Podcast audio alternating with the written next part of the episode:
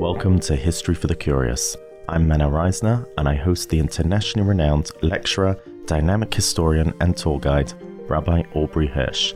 Experience our history, confront dilemmas, and reveal the untold stories of 3,000 years of Jewish heritage, from Paris to Cairo, from the Russian Tsar to Maimonides, and from the Sinai Revelation to the French Revolution.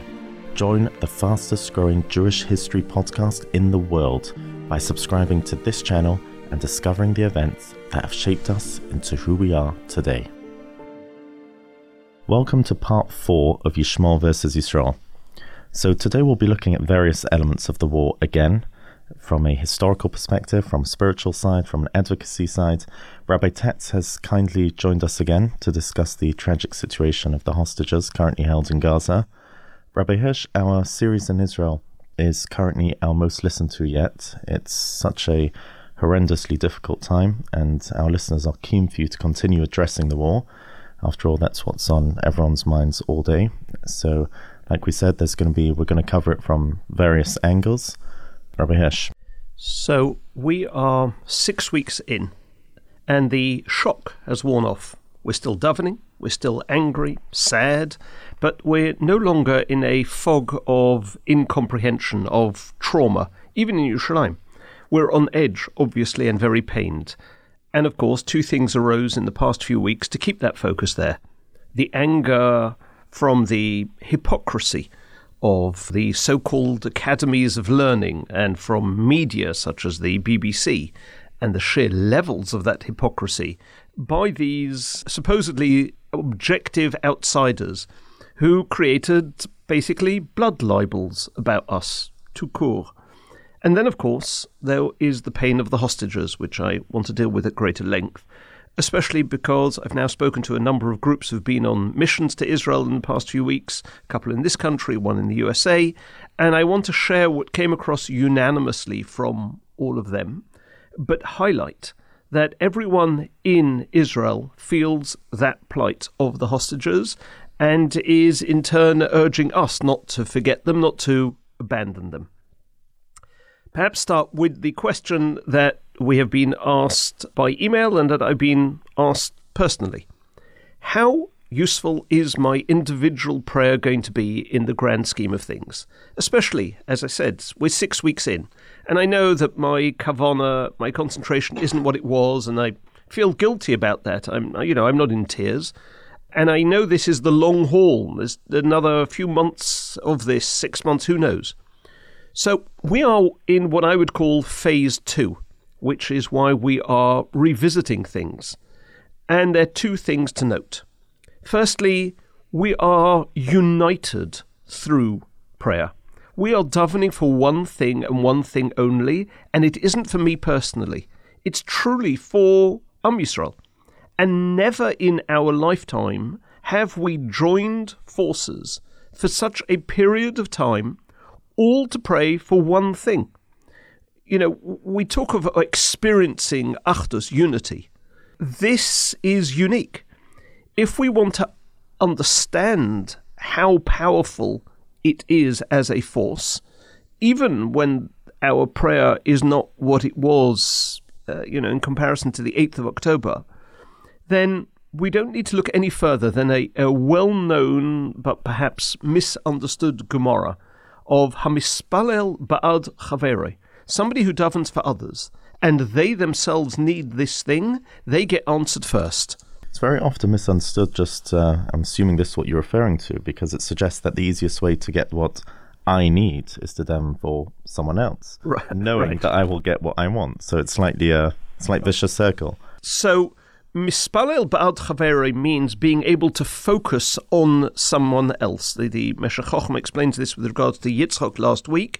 And the Shlo adds that the process of this prayer is midah tova or mitzvah rabbah. It is a, a tremendous input that a person achieves when they pray for others, it's not just an outcome. The, the very process of it is enormously elevating. And the Mabit, talking about the outcome, explains, Shahmispalel alacherim kavanosei betfila, somebody who prays for others, his intent is not just lahasogas te'eles hamusag, to get what he needs, but because he is moidia umakir, by this prayer, he acknowledges ki ein misha yuchal lahafik rutzain ish ve'ish ki im Hashem yizbarach, that only God is able to provide the solution. That is the what underlies this concept of Hamispalel Ba'al Chavere. When I'm davening for somebody else who's a thousand miles away, there's an awareness of the fact that wherever and whenever it's God, all God and only God. I heard from one of my rabbinic colleagues uh, a couple of days ago, Shlomo Landau, that the use of the particular name of God, Hamokim, which literally means the place, when we're dealing with the hostages, Hamokim Yenachem Eschem, is because wherever they are, God exists. And equally, only God knows where each and every one is. So even if the davening has far less kavana than maybe it should have, there's a certain power because the tefillah that we have, we are completely united, and we are united in the thought that only God can deal with the issue at hand. Yes. Correct. That's the Matthias. But perhaps to focus on where we can go with this, where how we can somehow elevate that prayer. I want to explain tefillah through the use of one particular word, a word that nowadays is highlighted through uh, Tehillim that we say, chapter 130, Mimamakim. It's also in davening every day. And that one word is often seemingly redundant. The word is koil, which literally means sound. We say that HaKadosh Baruch Hu should be, Kashuvos should listen, lekoil tachanunai, as opposed to tachanunai itself. HaKadosh Baruch Hu should hear the sound of my prayer, as opposed to the prayer.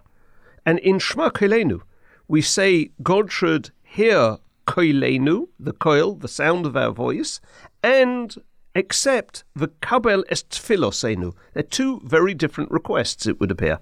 One is to listen to koil, which isn't prayer, one is to listen to prayer. And, you know, you find this more obviously in the text, in the nusach of the bracha for shofar and Rosh Hashanah, where the bracha is lishmaya koil shofar, to hear the sounds of the shofar rather than to hear the shofar, lishmoya shofar. Right, and you can't hear shofar without hearing kol shofar. Exactly. So what's what does kol mean? So what is kol? And most famously, in last week's Sedra, we are told that our strength is Hakol Kol Yaakov. It's all in this word.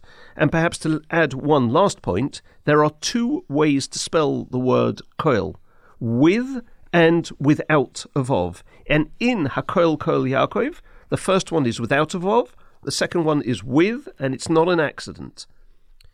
So, at its basic level, tefillah, all tefillah is real because of Koil. We see this in Parshas um, Vayera, when Avram is asked by his wife Sarah to expel Hagar, but he's unsure how to react. And God instructs him, Kol ashatoma elecho Sarah, whatever Sarah says, Shma bekoila, it doesn't say listen to her, Shema Eleha, but it says listen to the sound of what she says. As Rashi explains, the Maharal expands upon, Sarah was on a higher level than Avram. So what he is being told is, even if you don't understand what she is saying, the why, listen to the instruction itself, the koil.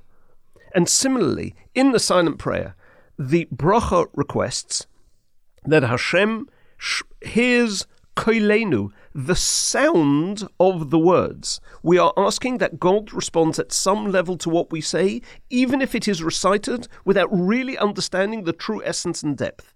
And we conclude that bracha every day by saying, Ki ata shemea tfilas kol peh. You listen to every prayer that is said. End of. When a person gets up and reads the words, you listen. Now, obviously, there is a higher element because koil is made of two layers koil with a vov and koil without. What's called koil elyon and koil tachton, the higher realm and the lower manifestation. Uh, it's a concept you find everywhere. There's a Zohar and Vayigash, there's a Rambifano with regards to shofar.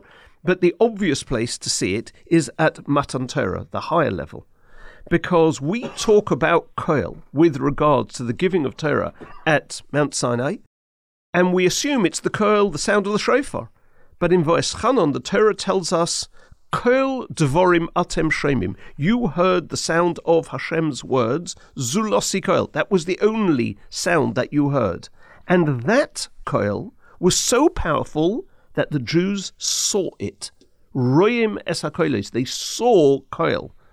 Because at its highest level, Tfilah is Hakoil Kol Yaakov, meaning the concept of Yaakov taking this Koil Elyon, this absolute manifestation of God that was apparent at Mount Sinai, and linking it to a Koil Tachten in this world. And therefore the Maharal refers to Koil without the Vov as potential, and Koil with the Vov as the actualization. Which also explains, by the way, an idea in the Haftarah for the second day of Rosh Hashanah. Famously, we know about Rachel, who weeps over her children. Koil baromon nishma. Rachel mevako alboneha. She weeps over her, her children. Ki einenu. It should have said ki einom. They are not there. Would you mean it isn't there? Ki einenu means the vov isn't there. Isn't there. Einenu can be read as ein vov. That vov is lacking, and therefore her children are being taken into exile. And that means that Geula comes by connecting Kol Tachta into Kol Elyon. Yitoka b'shofer Godel. As uh, Ramesh Shapir Zatzal put it, there will be at the end of time Zulossi Kol, just Kol. It's a Kol that, that precedes words, which came into the world before there were words. And on Rosh Hashanah, when we make this blessing, we can hear shofar, which means we can hear the tekiah, the trua, and then we can hear koil shofar, the call of that shofar. So, at a basic level, all tefillah, as we said, is koil, especially tefillah, which is united ba'achdus ba'al chavere. But there is a higher level that we need to strive for. And, you know, one way to refer to it perhaps is that at its lower level, koil is words without meaning. At its highest level, koil is meaning beyond words. So tefillah, although some people would understand it as a communication and request, but you're sort of describing that Hashem made a mechanism that tefillah in itself is a tool, is a weapon that we, a gift that He gave us, even Absolutely. without without the communication element, without the full understanding, possibly without. Even the fact that we engage in tefillah is a very real activity. And of course, the highest aspirations and the higher aspirations are to put kavana and meaning and intent and a, a, a full uh, understanding into what we're doing. Yes. Well, Okay. I would now like to move away from this. We'll come back at the very end, hopefully, and come to the concept of hostages as well, but deal with a different facet of this war advocacy. So you're talking about the uh, PR war that's going on for Israel. Absolutely. So people want to help. You know, LinkedIn, for instance, has exploded with Jews who have never posted anything which is non business related and have now just thrown caution to the winds because they're fed up. And anti Semitism globally has risen, but it's critical to understand the battlefield. Where can we be effective as individuals? I've spent a lot of the last seven days watching and reading what the other side has to say, the other point of view, and it would be apposite to show where it is mistaken or deliberately misleading. But to whom? How? So, broadly speaking, there are four groups. There are the blind haters. They actively promote and seek a world without Jews. That, that's, you know, Hamas and jihad supporters and Iran and the United Nations Human Rights Council, who, as we mentioned, for the past 40 years has unceasingly attacked Israel with more condemnations than every other country in the world combined. There is the, the International Red Cross. If you see my LinkedIn post, you will understand that it's probably red because it's stained with all the blood of the Jews during the Holocaust who were repeatedly abandoned by this so called humanitarian organization and whose behavior today is simply a continuation of this hypocritical behavior. And uh, the irony is that the Human Rights Council and the Red Cross building are next door each other in Geneva. I've been there, which makes it much easier to take them both out at the end of days. You have Amnesty International, who lie repeatedly in their reports about Israel, about it being an apartheid state. Then you have individuals like the President of South Africa, Greta Thunberg. You have uh, Special Rapporteur Francesca Albanese, who is a, a full blooded anti Semite who twists the definition of genocide. And nothing is beneath these individuals, nothing at all. Now, not only are you never going to turn these people to the truth, there is no point in correcting them. They will tell you to your face that the atrocities of the 7th of October never occurred. So, you know what type of conversation are you going to have with them? Surely not one where, where you bring the facts. That's irrelevant, but we all know that. The next step is the what I would call career ideologues those who would potentially be untroubled by a world in which there were no Jews, but they don't actively contribute towards the eradication of Israel or Jews or promoting actively that ideology, but they are unfriendly. Uh, their perspective is based on fixed views, irrespective of what the real facts on the ground indicate. You know, you have the Secretary General of the United Nations or the, I don't know, the Russian and Chinese delegates at the Security Council level. Unfortunately, there are Jews in this category too. You have extreme left wing Jews who have been so brainwashed that they have a pretzel vision and they protest for Palestine and not Israel. And all those pulling down posters of kidnapped children, they're sick people. And by that, I also mean that they're ill. They have a psychological inability to see good and bad. It's a proper disability. They might look like any one of us, but they are severely damaged people. Now, included in this category are Jews with knowledge and status, but possessing not an ounce of courage or moral fibre. People like uh, Professor Noah Feldman at Harvard University, who is the most senior Jewish academic in Harvard and has refused to say anything never mind anything pro Israel, but even to defend the Jewish students on his campus. If we contrast him to the, his previous incumbent there, who was Alan Dershowitz, whose recent attack on Obama and his apology for having befriended him in the first place is notable. Not so the so called Professor Noah Feldman, who, unbelievably, is the founding director of a program on Jewish and Israeli law at Harvard and according to his website, his law studies have particular emphasis on power and ethics. So somebody obviously must have forgotten to send him the memo as to what real ethics are. Although the truth is, they did send him the memo. It came from the Jewish students at Harvard, his non Jewish colleagues, uh, Jewish friends, including religious ones, and he looked away. One wonders how he would have reacted had he been in Harvard during the Holocaust. And he has posted on LinkedIn recently, but not about Israel, or about Harvard or their actions or about anti Semitism. Nope, he's far too wrapped up, uh, presumably gazing his own navel. So all these groups and people, once again, are too invested to be turned by us. They are blinded by environment, by selfish concerns such as tenure or money or fame. Although closely linked to the first group because one has to be blinded by hatred as well to be able to, like you said, to pull down images of the hostages. You, so, in other words, there are gradations in here. Yeah. There, there are those who simply are doing it because they want their position or they want to be in an environment where they're accepted. Yeah. Now we get to the general public, the neutral majority. These people who are personally uninvolved, unaffected, and generally live at a distance from the point of conflict. So their information and knowledge comes from what they hear and see. The media forms their opinions. They are perfect candidates, in theory, for us to bombard with the truth. They know as much about Israel as perhaps you know about China and Tibet, and they care as much. Do you have strong opinions on that matter, or on, I don't know, Sudan, North Korea? And they do not have the expertise or the knowledge or the interest to take a deep dive into the facts and start, you know, removing lies from truth. Now, these people, for them, a persuasive argument could strike a chord, which is great, but probably only until they hear another persuasive argument, this time from the other side.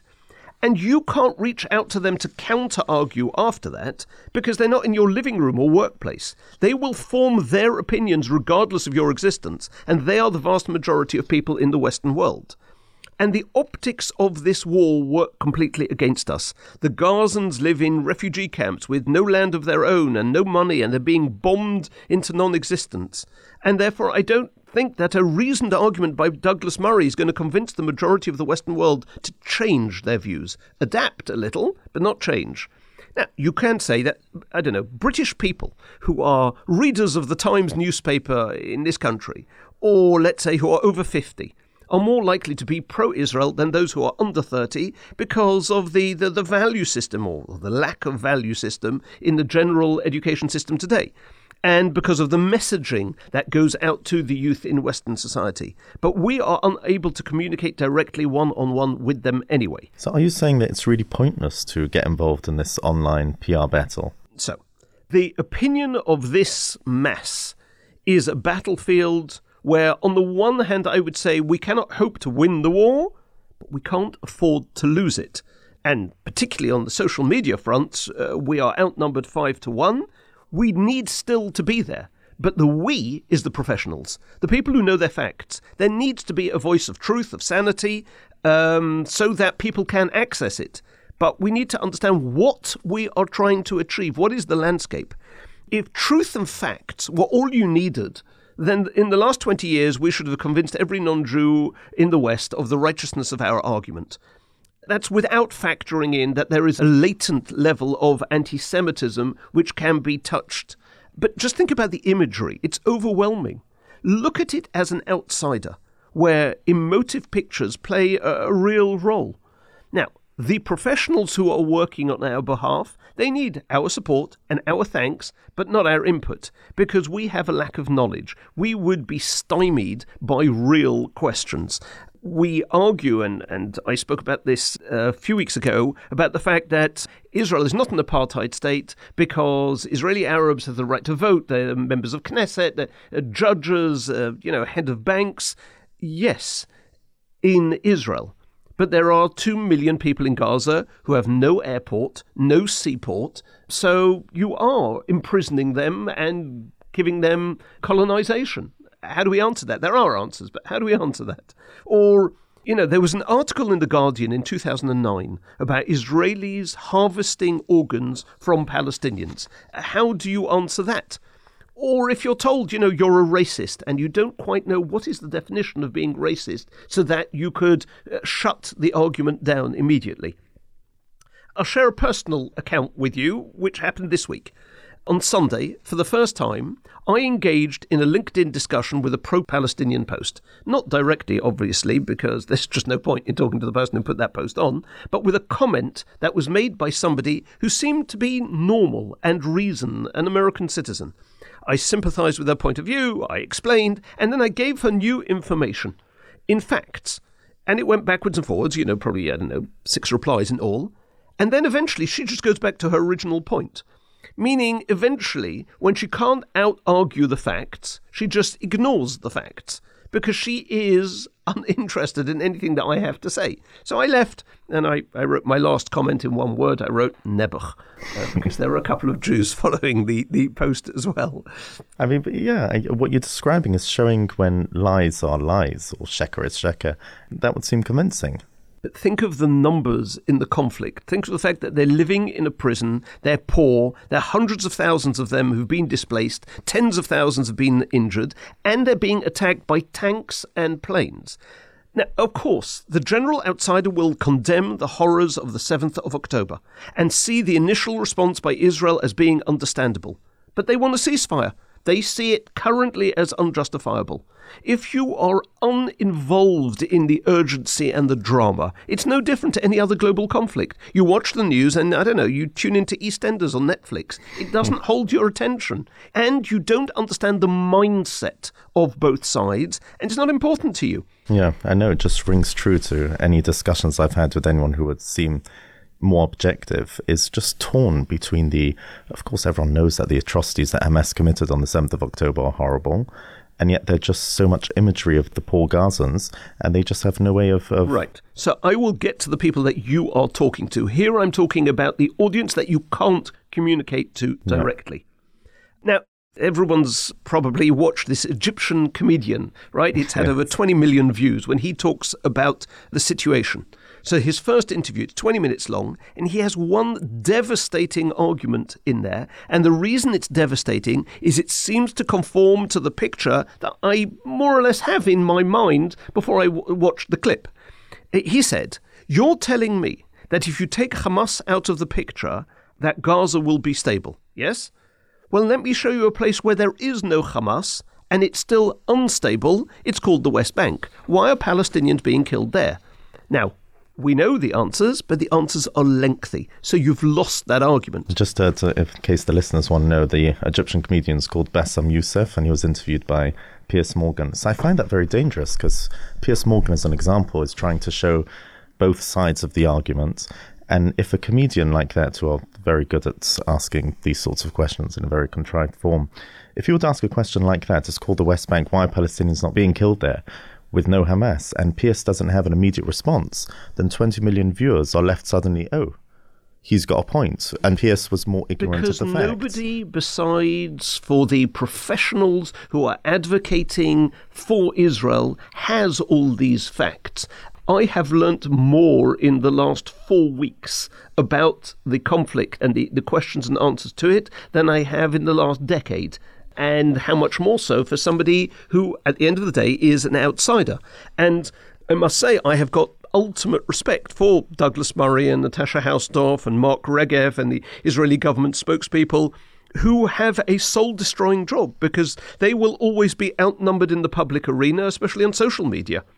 Yeah, it's just a battle of numbers. Well, it's more than that. It's because in people's minds, the pictures work against us. We are the Goliath and they are the David, however much the beginning of the argument seems to be in our favour. So, should we be at the United Nations or challenging the international court or we going have, to we have to be. We have to show we're not afraid. We have to show we have answers. We cannot allow complete silence. But we have to know the goals. The professionals have to do what they do because it's important that there is a narrative out there. But it's not a narrative that any of us can engage in, or in fact, as non professionals, should engage in. So it's fortunate that America has been where it is in all this. Yes, especially the, the, the President of the United States. But why has he done it? I don't know. Maybe it's because it's the election year. Maybe because he does understand what's going on. Maybe because he's worried about stability in the Middle East. Maybe because he hates Arabs. I don't know. But it isn't because he watched TV. Yeah. I remember attending what must have been, I guess, one of the coolest events in my life in a villa just outside Geneva, about 10 minutes' drive from Geneva. We got there early, and then uh, six black Mercedes pulled up in the driveway. I mean, it was a driveway that could have accommodated 16. And the ex head of the Mossad gets out of one of the cars. He'd travelled into Switzerland under a passport which was not in his own name. I met him a few times after that. He took me around the north of Israel to a place where there were tank battles during the 73 Yom Kippur War. And of course, while he was in the room, we weren't allowed to record what he said. And what he did is he went through every single country in the region, Arab and otherwise, and spoke about what the country really believes. And that's where you get an insight into government thinking, not through the media, not through press conferences. Wow. And uh, how did you end up meeting the ex head of the Mossad? For, some another other- time. For some other time, yes. So, to sort of bring this together, is advocacy a losing battle? No, absolutely not, because we now come to the fourth group. And the good news is we have a very real target audience, and it's a critical one. It's your non Jewish colleagues, your friends, and fellow Jews. They are the ones who we can most convince and who are the first line of defense and who potentially go on to convince others. They are the people for whom our main effort needs to be directed. And the basic definition of these people are those who, when given information, will come back to us to cross check or will engage with us in a question and answer, in dialogue, if they hear the opposite or if they assume they know the opposite. They could be non Jewish colleagues at work, which, uh, by the way, nowadays often includes religious Christians. I mean, they're concerned for a variety of reasons and at varying levels. They are disappointed, let's say, in America by the failure of American society to teach any type of clear morals about family, about religion, about right and wrong. And if they are turned even slightly They make our work environment much more positive. Jews don't want to feel that they are in a hostile environment. And everyone linked to me personally who is given facts helps create that positivity.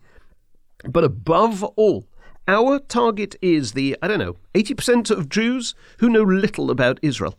And I include people who read a pro Israel newspaper every week.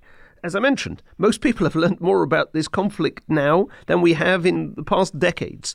We need to know and teach what Jews stand for, what our history is, what we've been through, what connects every Jew. I mean, we do have one sort of unique Jewish problem, and that is we don't have a coordinated strategy to do Hasbara. Jews are great at doing things and, and at being there. We want to help, but we want to help now. We need much more coordination in Hasbara. There are a dozen websites out there, and most of what they have duplicates what the other 11 have. And each has something unique, but you need to find it. And it's a lot of energy that should be streamlined. Like you said, it's important to get the factual elements across rather than there's a lot of emotive, very emotional discussions happening, and everyone's extremely passionate, but factual. I think the target audience that you're describing that are objective or slightly ignorant it's the facts that could speak to them most. Yes, but I would say even the emotive arguments, when you hear from the family of somebody who is kidnapped, they need to hear the very real pain. So there is something beyond that as well. I guess what you're referring to is the emotive of sort of shouting at one another and yes, and, that we've and, all seen. Yeah. gesticulating yeah fine that, that doesn't get anyone anywhere but uh, the emotive side which conveys the depth of pain that has a very real place so you mentioned the hostages where do they fit into all of this Okay, so Israel has dealt with hostages in the past. Everyone knows about Entebbe, but for instance, the 1970s had a wave of hostages, and you know Israel made decisions how to deal with it, and presumably formulating a, a, strategy now. So we thought it'd be worth spending a few minutes understanding the halachic approach to redeeming the hostages. So we invited Rabbi Tatz once again to share with us some ideas and perspective from a halachic standpoint, which we will go to now. And afterwards, we'll come back to you, Rabbi Hirsch, to finish off this episode. Thank you. Rabbi Tatz, thank you very much again for joining us in our studio. We have now heard what Rabbi Hirsch has to say, and we have asked you to come and talk about the practical and halachic perspectives on the hostage crisis that is currently ongoing in Israel. Sure, happy to say a few words about it. First of all, thank you, Rabbi Rosner, for another opportunity to work together. It's our honor.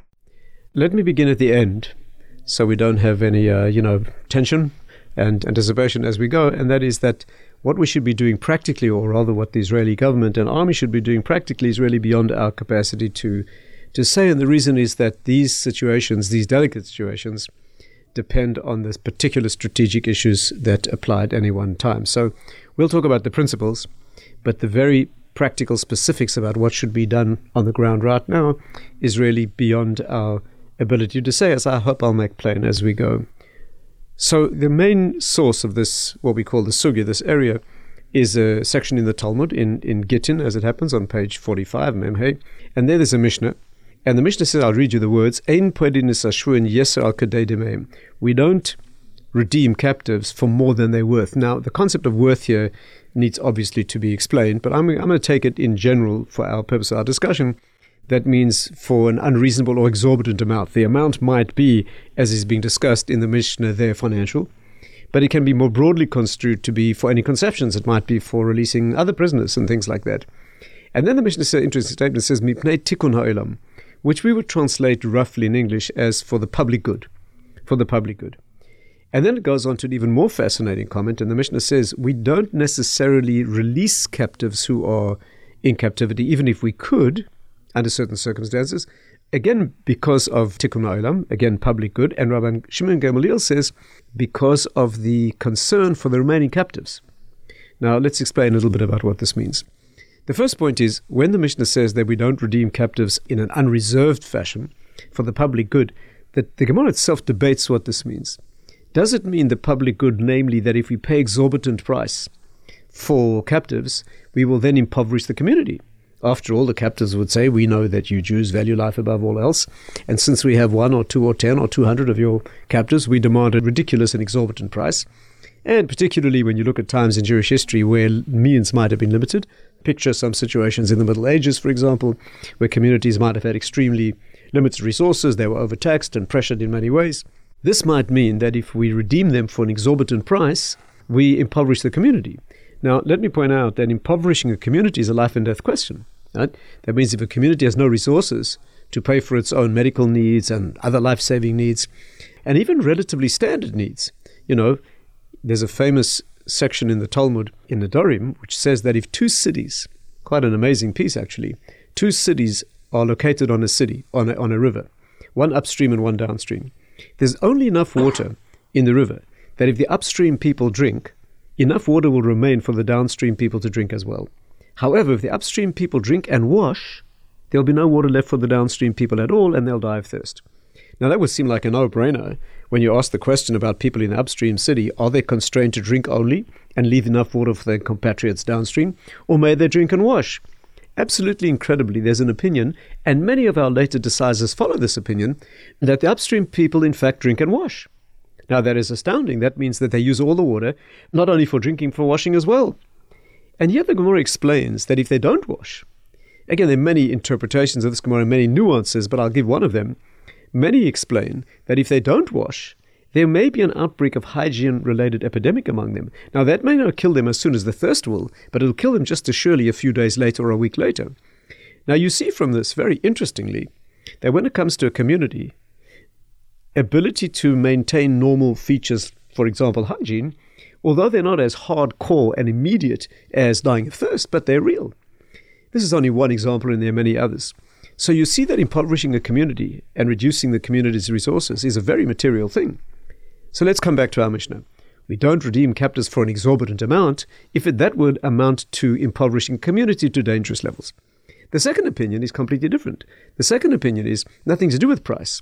The problem is that if we redeem captives for an exorbitant price, we motivate the terrorists to go and capture more people, to negotiate higher prices in the future.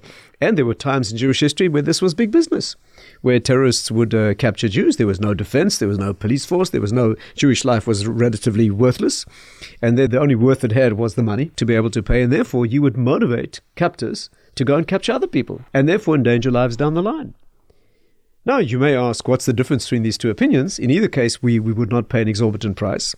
And the difference is very clear. In the first case, if you're talking about impoverishing a community, what about an individual who has personal resources? What about a wealthy family? And they wish to redeem a captive in their family. You're not impoverishing the community, you're simply costing one family a lot of money.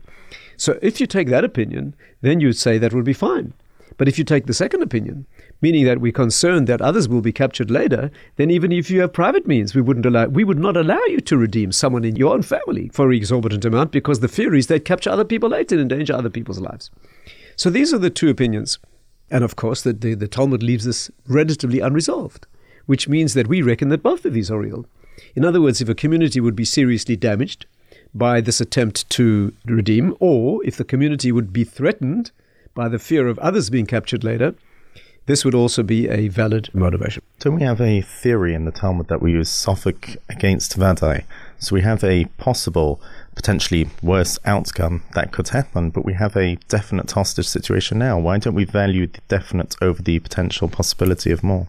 Indeed, that is a wonderful question, and that may well be the reason that we regard this Mishnah as something novel. In other words, since we would normally value the immediate over the future, this Mishnah should be unnecessary to say because you're dealing with a crisis now. Evidently, the circumstances of this Mishnah are where it is relatively guaranteed that they will take others in the future. First of all, if they spend an exorbitant amount now, we're talking about impoverishing the community right now. And if you stack against that the possibility of others being captured later, we must be considering a situation where it's almost certain. In other words, there's no better business for these terrorists than to undertake no bigger attacks. incentive. Absolutely. And therefore, under those circumstances, the correct response to your point is not all doubts are equal. Okay, the, true we're dealing with an excellent situation now, but if it's virtually guaranteed that we'll have a worse situation later, and I must say, in practical terms, this has always been an Israeli consideration. You know, when Gilad Shalit was, was captured, or various other examples you can give, the tension has always been, on the one hand, if we redeem them and we've prepared to give up a thousand terrorists for one for one soldier, who knows what they'll do in the future? Who knows whom they'll capture? On the other hand, if we leave him in captivity, a very weighty consideration is that soldiers need to know that everything will be done to redeem them if they go into battle. Otherwise, they may not be motivated to risk their lives in battle if they feel that we won't do everything. This is a very, very tough Right. And when, when we discuss possible versus certainty, all the terrorists generally that were in prison that were released, for example, in the Shalit exchange, had blood on their hands. That's Indeed. as definite as and, and unfortunately, we see that blood will be on the hands in the future as well. There's a second part to the Mishnah I should also mention, very relevant to our considerations at the present time, and that is the second part of the Mishnah debates whether we should in fact redeem captives right now. For example, let's say you're in a captive situation and you could help a captive actually slip away and escape. We need caution in that as well, says the Mishnah. Why? Two opinions here. The concept is if we help a captive escape and others are left behind in captivity, will they perhaps torture those who are left behind in their anger at one having escaped? Or, as a warning to those who remain, don't attempt to escape. So we've been endangering and causing torture to those who remain by aiding one in escaping. There's another opinion, which is it's not those who are present now who may be tortured, but in the future, when they come and capture people again, instead of treating them in a more humane fashion, they may chain them with chains and who knows what they may do to them because in the past someone escaped. And then, of course, the Talmud gives the obvious distinction. This would not apply if there's only one captive. If you're dealing with terrorists holding only one captive, well, there's no one left to torture. But of course, if you say it's not the problem of those who remain behind, but those they'll capture next week, then of course this consideration would apply. So you see what the Talmud is debating here, the Mishnah and the Gemara. What you see it's debating here is the strategic problem, the extreme tension between wishing to release people at this time and endangering a community or indeed endangering captives who may be who may be taken later. And this is a very, very difficult challenge. And the bottom line, as I began by saying, is probably that you need full knowledge of all the strategic, the assessed strategic variables at any one time. Only the soldiers on the ground, the army on the ground, or the community in the, the particular situation can really make that call. Well, thank you so much, Rabbi Tatz. Appreciate you giving us a bit of clarity, although I suppose the clarity is, like you said, it just adds to the confusion because there's no right or wrong. Does this apply? Because I believe we've spoken in the past, or you've mentioned in the past, that it's not only to human beings, these fascinating concepts of priorities and when we release. Am I right in saying that there's potentially Sifrei Torah element or Shemus? Indeed, Rabbi Reisner, I know what's in your mind, and it's the next Mishnah in this Gemara, indeed. And there the Talmud goes on to say that not only with humans, but even if, uh, by the way, I should just point out there is a very important debate in the previous discussion. Are the captives we're dealing with, are their lives threatened? Or is it only they're being held for ransom? And that makes an enormous difference. There are some commentaries who say, it's very important to note this, that this whole debate about redeeming captives is only where their lives are not in danger. But of course, if their lives are in danger, then we do exactly what you pointed out. We have lives in danger now. We'll do anything to release them. The Ramban points out that all captive situations are potentially threat to life and therefore we must have been talking about threat to life in the first place. So all these feed into our discussion. When he says potential threat to life, that would mean even in a cushy jail cell. In other words, threat to life is something mental, or really, or back in the day, No. everything was a Well, we're talking about a ransom type situation. We're not talking about a legal, right a legal regime. pirates that, and the like. yes, we're talking about pirates and and uh, Yeah. definitely danger indeed. Yes, your uh, reference to Sefer Torah, indeed, the Mishnah goes on to say that if you redeem holy writings, parts of Sefer Torah or part of our holy books, for example, you might just stimulate the business in stealing more. I'll tell you an interesting incident that occurred to me once, some years ago, many years ago. I was traveling in southern Spain with some friends, and we stopped in a little town called Torremolinos, and I saw an antique shop. And I went to look in the antique shop, and I found a piece of a Sefer Torah ripped out, parchment of a Torah scroll, on sale as an antique. And I asked the fellow running the store how much he wanted. My thought was, of course, to take it and dispose of it correctly, bury it, or mm. treat it with the correct respect. He gave me a figure which seemed high to me, and so I, I did not buy it. I walked out of the shop and I went looking for the Jewish community. There was a small Jewish community in the place at the time, and I found the rabbi. It was a young Tunisian rabbi in his 20s, and I told him, and he said, Don't touch it. If you buy it at that price, they're going to rip out more from the same North African synagogues where they got that piece from. Wow. And this is a constant business, constant problem, and therefore I was forced to leave it behind. Indeed, the same consideration, obviously much less weighty than human lives, but running along the same lines. So let's just sum up and say that we have an extremely difficult life and death situation when it comes to terrorists. We have many, many concerns and problems. One is again negotiating what price are we prepared to pay. Obviously, we're prepared to pay any price to save our captors and their lives, but if that's going to endanger more in the future, that needs to be taken into consideration as well. And again, there are opinions that that should not be taken into consideration if you're dealing with life and death, not simply. And furthermore, even with a military operation or an opportunity to sneak someone out of captivity, what consequences will that have for those who remain?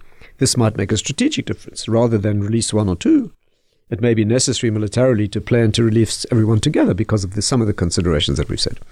So, bottom line is the Talmud makes us clearly cognizant of the fact that it isn't only the immediate saving of life. Well, of course, we have to prioritize that, but we also have the broader considerations of a Jewish community's life and, unfortunately, the ongoing problem of further captives who may be taken later. And just um, one further note on there's been many stories of prisoner swaps, even for bodies for Mason. They've already passed away. So obviously, it's a major deal to give someone a proper Jewish burial. But on the other hand, I'm guessing there's incentive issues there as well. Indeed, indeed. So we'll again go to great lengths to give a Jewish body a correct burial and ensure that the body's not desecrated. But again, when you're stacking up life, you know, a threat to life against that, that would be secondary. Rabbi Tatz, thank you so much for your halachic insights. Coming back to you, Rabbi Hirsch, can you speak about the hostage crisis, but specifically from a historical perspective? First of all, thank you, Rabbi Tatz. So, we've spoken about advocacy for those who want to be involved, but our main responsibility is spiritual. And therefore, even though I am going to talk about an historical hostage crisis, but the reason I am uh, choosing it is because of the, the spiritual idea that emerges from it, where a well known Talmid Chochem was part of a particular hostage crisis, and he shared his insights into Yishmael. On September the 6th, 1970, Rav Yitzchak Hutner, his daughter, and his son-in-law Rabbi David were on a flight from Eretz Israel to New York, which was hijacked by Palestinian terrorists. And the hijackers actually brought three planes together into Jordan. They freed the non-Jewish passengers and held the Jewish passengers hostages for weeks.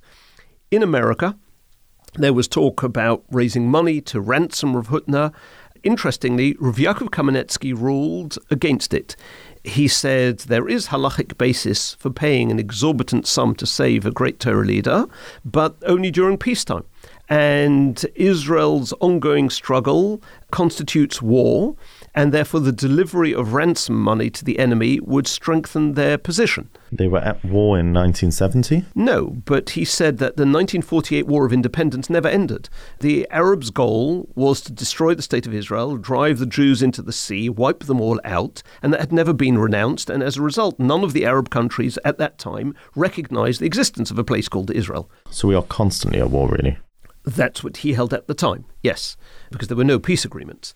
And now Rav Moshe Feinstein, interestingly, even though he was very, very close with Rav Yaakov, he disagreed, and he sent a halachic statement to the government of Israel, telling its leaders to comply with the demands of the terrorists. In the end, the reason they were released is because of the planes hijacked. One went wrong, and the terrorists involved were killed, and some were captured, and the Palestinians wanted these captured terrorists back. But either way, Rav Hutner said, Every day these terrorists would bring Arabs to see the hostages. And he had an insight into these nomadic Arab people. He says, whereas Esav is given rule, Malchus, and an area from which their rule would exist, Har Esav, Yishmael is told, Kiloi Yirash, they will not have an inheritance. And that's why they look towards Eretz Yisrael. As we said last time, Esav's dispute with Yaakov isn't over land. It's over the, the brachas, the blessings that his father Yitzchok gave in last week's Sedra, because Yitzchok made it clear that only one side can have them, Esav or Yaakov. Whereas the brachas that Yishmael has are not contradictory to ours, because the fight isn't over wealth which is good and bad, because on the one hand, it means that this can resolve itself positively even if we don't see it now. In fact, the Torah tells us clearly that Yishmael did tshuva. He gave honor to Yitzchok later on in life. So it doesn't have to be war, because we know, as the Ramban tells us, Maisa Ovois Simon Lebonim. The actions of our ancestors in the Torah are written there to give insight into what the future holds. Now, we can't map the exact approach. We don't know how it's going to unfold, but we do know, and we see it, that an alternative exists which is non belligerent because it's in the Torah. And interesting, when Rav Hutner was released, so a while later he was asked to sit on a beis din as a Dayan for a communal matter. And he refused because he had always refused doing this for many years. And he was told by one of the Rabbonim, for what purpose do you think that the Jewish people, he said it in Yiddish, haben sich eingeaktiont, stubbornly prayed for you?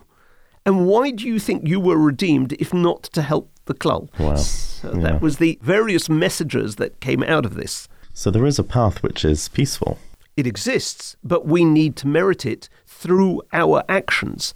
I mean, think even in, in modern day terms of the contrast between the Yom Kippur War in 73 and the peace deal in 77, which was carried out by the same people, which we'll, we'll come back to next time. So, is there the concept in a spiritual world of there being Esau living with Yitzchak, with Yaakov? Yes. But I, I want to end with a couple of important insights. Firstly, to know how far reaching small actions can be. Last week, a friend of mine here in northwest London hosted the brother of a kidnapped soldier. The kidnapped soldier is called Uri ben Einav. And as this boy came out of the underground into Golders Green Station, he sees a wall with posters of the kidnapped on, the pictures. The top left one was his brother. And he cried. He didn't know people had taken his brother's fate into account. In Eretz Yisrael, they don't necessarily know that we are aware. But critically, what can we do as individuals not to abandon the hostages? So I heard a talk last week from the father of one of the hostages who spoke in Yeshiva Sha'alvim. He started by saying, No Jew lives for themselves in this world. Now, in Eretz Yisrael, that's being felt across the country. Religious, irreligious, they're feeling much more linked to each other. In Chutz La'aretz, in the diaspora, it's perhaps being felt by people, by Jews who are increasingly isolated, you know, in society and at work. So they naturally feel more Jewish and more outed as Jews. But he said that beyond this feeling, there is an achdus being created through prayer, through tefillah, and through the understanding, almost the conviction of connecting to fellow Jews. And it is the first real step we are making towards a proper Geula, rather than simply believing in Geula. You know, rather than simply understanding it, we are experiencing it in this sense. As we say in Olenu, V'yodata hayoim elevovecha. V'yodata, it's important to have it as a bedrock of faith, of emuna. But v'hashevoisa elevovecha means to feel it. Then he added, he added something very powerful because he was asked, How does a father go through this? Every morning, how do you wake up? And he said, With shutfas, with partnerships. He said, We, the families, have strength to go on, not knowing where our family members are, only because of your input, your chizuk, your tfilis, because of our focus on this. And he said, you know, he's on a WhatsApp group with all the families who have a, a, a, a somebody kidnapped. And most of them, he said, are silent. He and some of the others are trying to infuse hope and chizuk. There are others on that group who are very despondent, prepared to do anything. But the hostages are on the minds of everyone in Israel. And we owe it to them. They can only function with us using Koil, using that unity to reach out to them and help them in a spiritual form. Wow. Thank you so much, Rabbi Hirsch. That was, as you promised, a very varied podcast, and uh, all the way from our Hishtadlis that we can do with advocacy, but obviously leaving off with the most important thing that we can do, which is to carry on being united in Tefillah, and certainly davening for the hostages' immediate release. Thank you again, Rabbi Tatz, for coming on again, and please subscribe so you don't miss another episode carry on sending your feedback and your questions to podcast at jle.org.uk, and we'll see you next week.